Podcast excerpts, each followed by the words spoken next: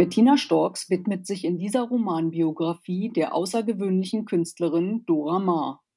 Die Geliebte von Pablo Picasso war eine erfolgreiche und geniale Fotografin, passte sich dem Maler jedoch so an, dass ihre Karriere darunter litt.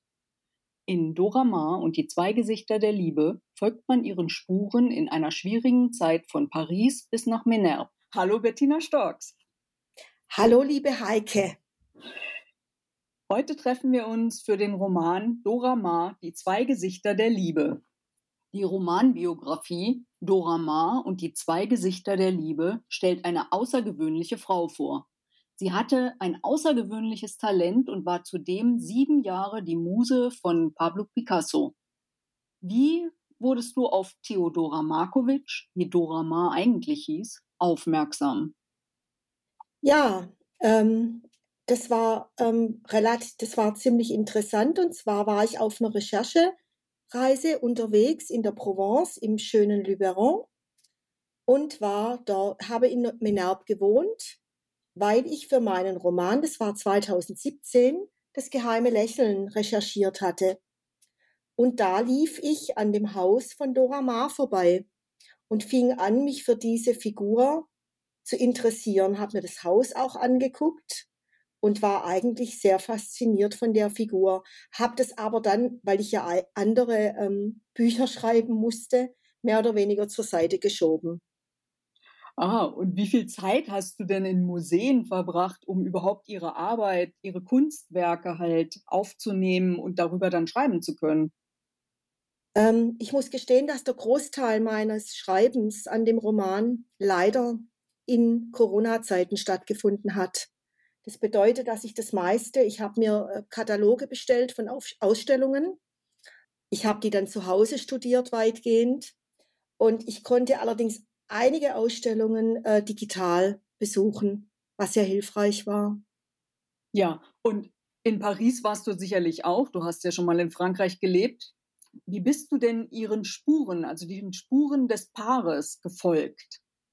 Ich kannte das Paris jener Zeit sehr gut aus meinen anderen Romanen Leas Spuren und Das geheime Lächeln, vor allem auch das Künstlermilieu. Insofern war das Setting für mich nicht neu. Das Einzige, was, äh, und auch das Picasso-Museum kenne ich sehr gut, da war ich öfter. Und ich kenne natürlich die Adressen der beiden, das heißt die Rue de Savoie und die Rue Grand Augustin, in der Picasso sein Atelier hatte. Die Rue de Savoie war ihr Zuhause lange, lange, viele Jahre, bis zum Schluss eigentlich. Und ähm, das, äh, die, die Rue Grand Augustin war jene Straße, wo Picasso sein Atelier hatte. Die Fotografie von dem Gürteltier war ja auch gewagt. Kann man sagen, dass hier die wahre Dora am Werk war, die für die Kunst alles riskierte?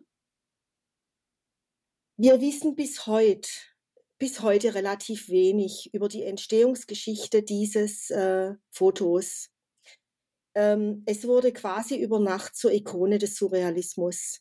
Mit dem Gürteltier, also dass das ein, ein Gürteltier im Frühstadium ist, ähm, das ist, äh, da ist man heute sich relativ einig, auch dass es aus Südamerika stammt.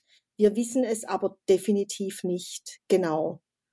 Ähm, warum das letztendlich ähm, so ein Durchbruch für sie war im Surrealismus, ist nicht geklärt. Das kann man nicht sagen.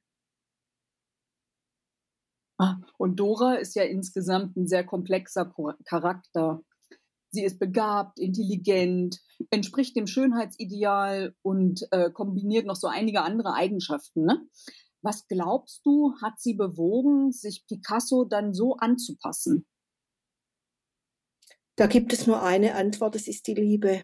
Oh. Sie hat ihn wahnsinnig geliebt und ähm, sie hat, ja, er hat sie natürlich sofort als Muse, sie war ja eine wunderschöne Frau, er hat sofort angefangen, sie zu malen, in äh, zahlreichen Bildern festgehalten.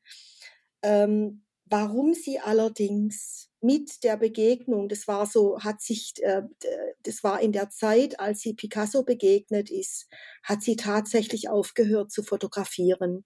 Sie war ja eine sehr, sehr berühmte Fotografin, hat sehr viel Geld in der Modebranche mit ihren Modeporträts und mit ihren Modeaufnahmen ähm, verdient.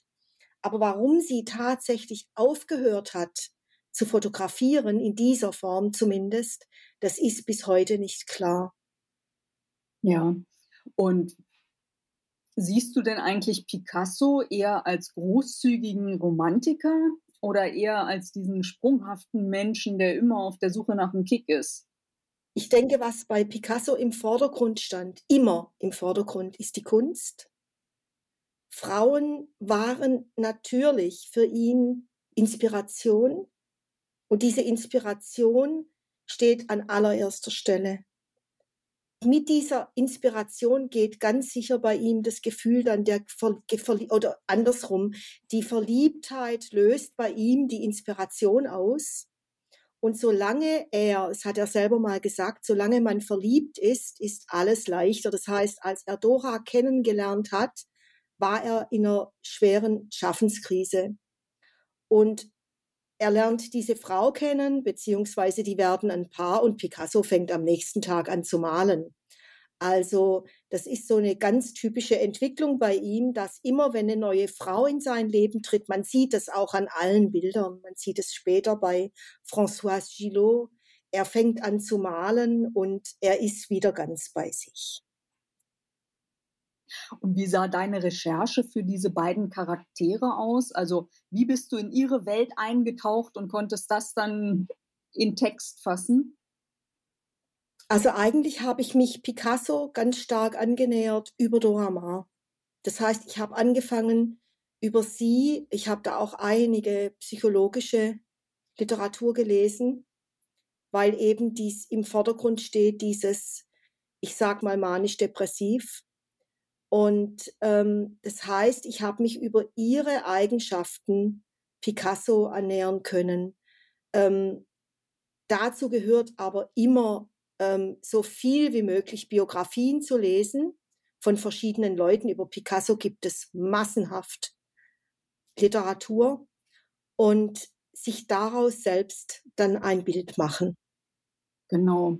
Und darum bist du ja auch drauf gekommen, dass Dora eigentlich wusste, dass diese Beziehung zu Picasso schmerzhaft für sie enden wird. Ne?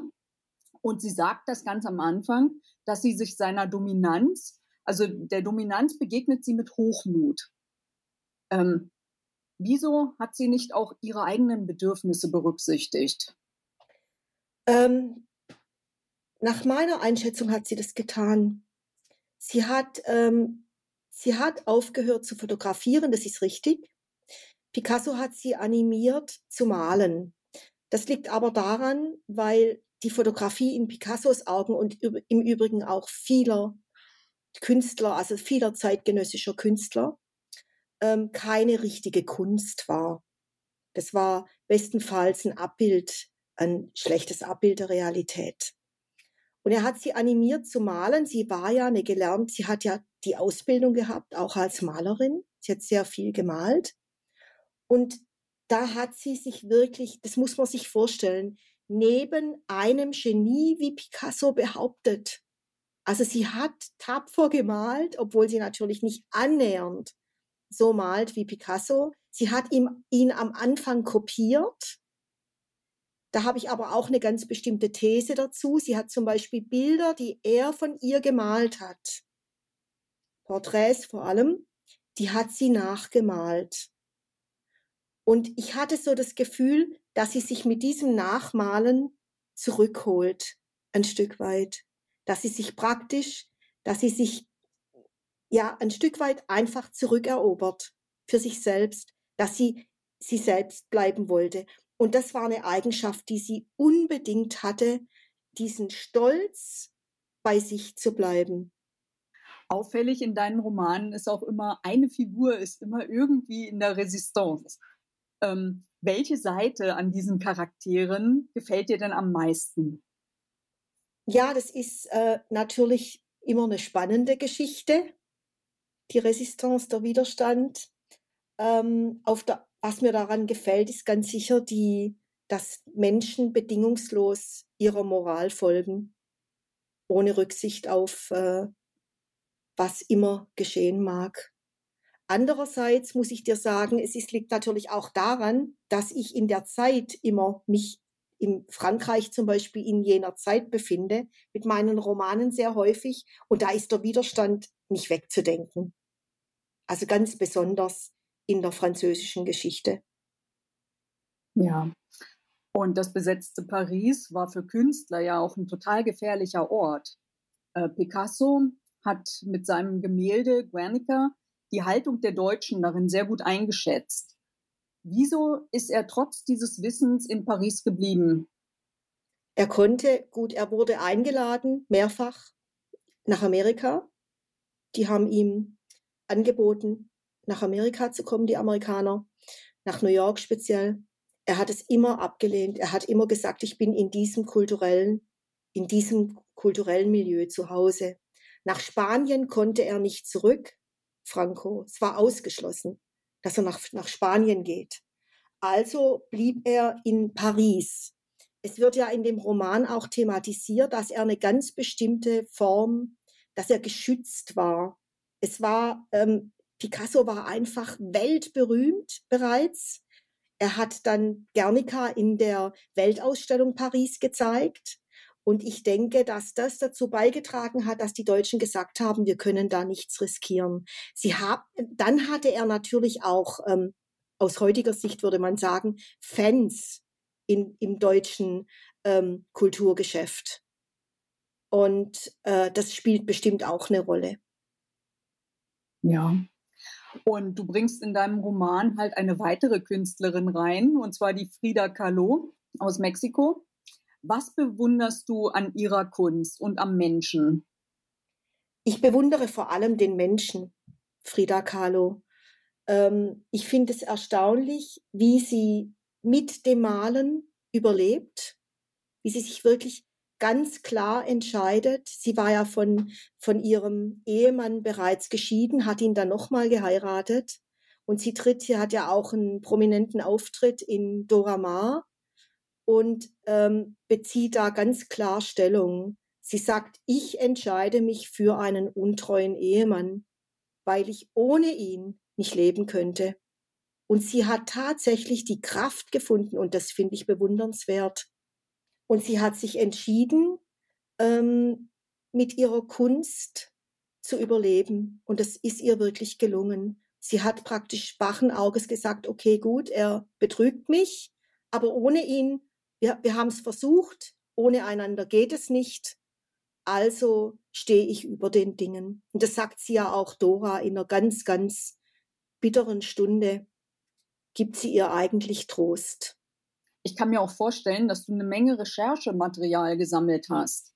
Werden wir Auszüge davon noch in späteren Romanen finden? Ähm, das kann man nie ausschließen. Ich könnte jetzt sagen, nein, aber es ist tatsächlich so. Auf einmal ist man mit dem Stoff befasst und sagt, oh, da hatte ich doch schon mal was. Da passt jetzt was rein.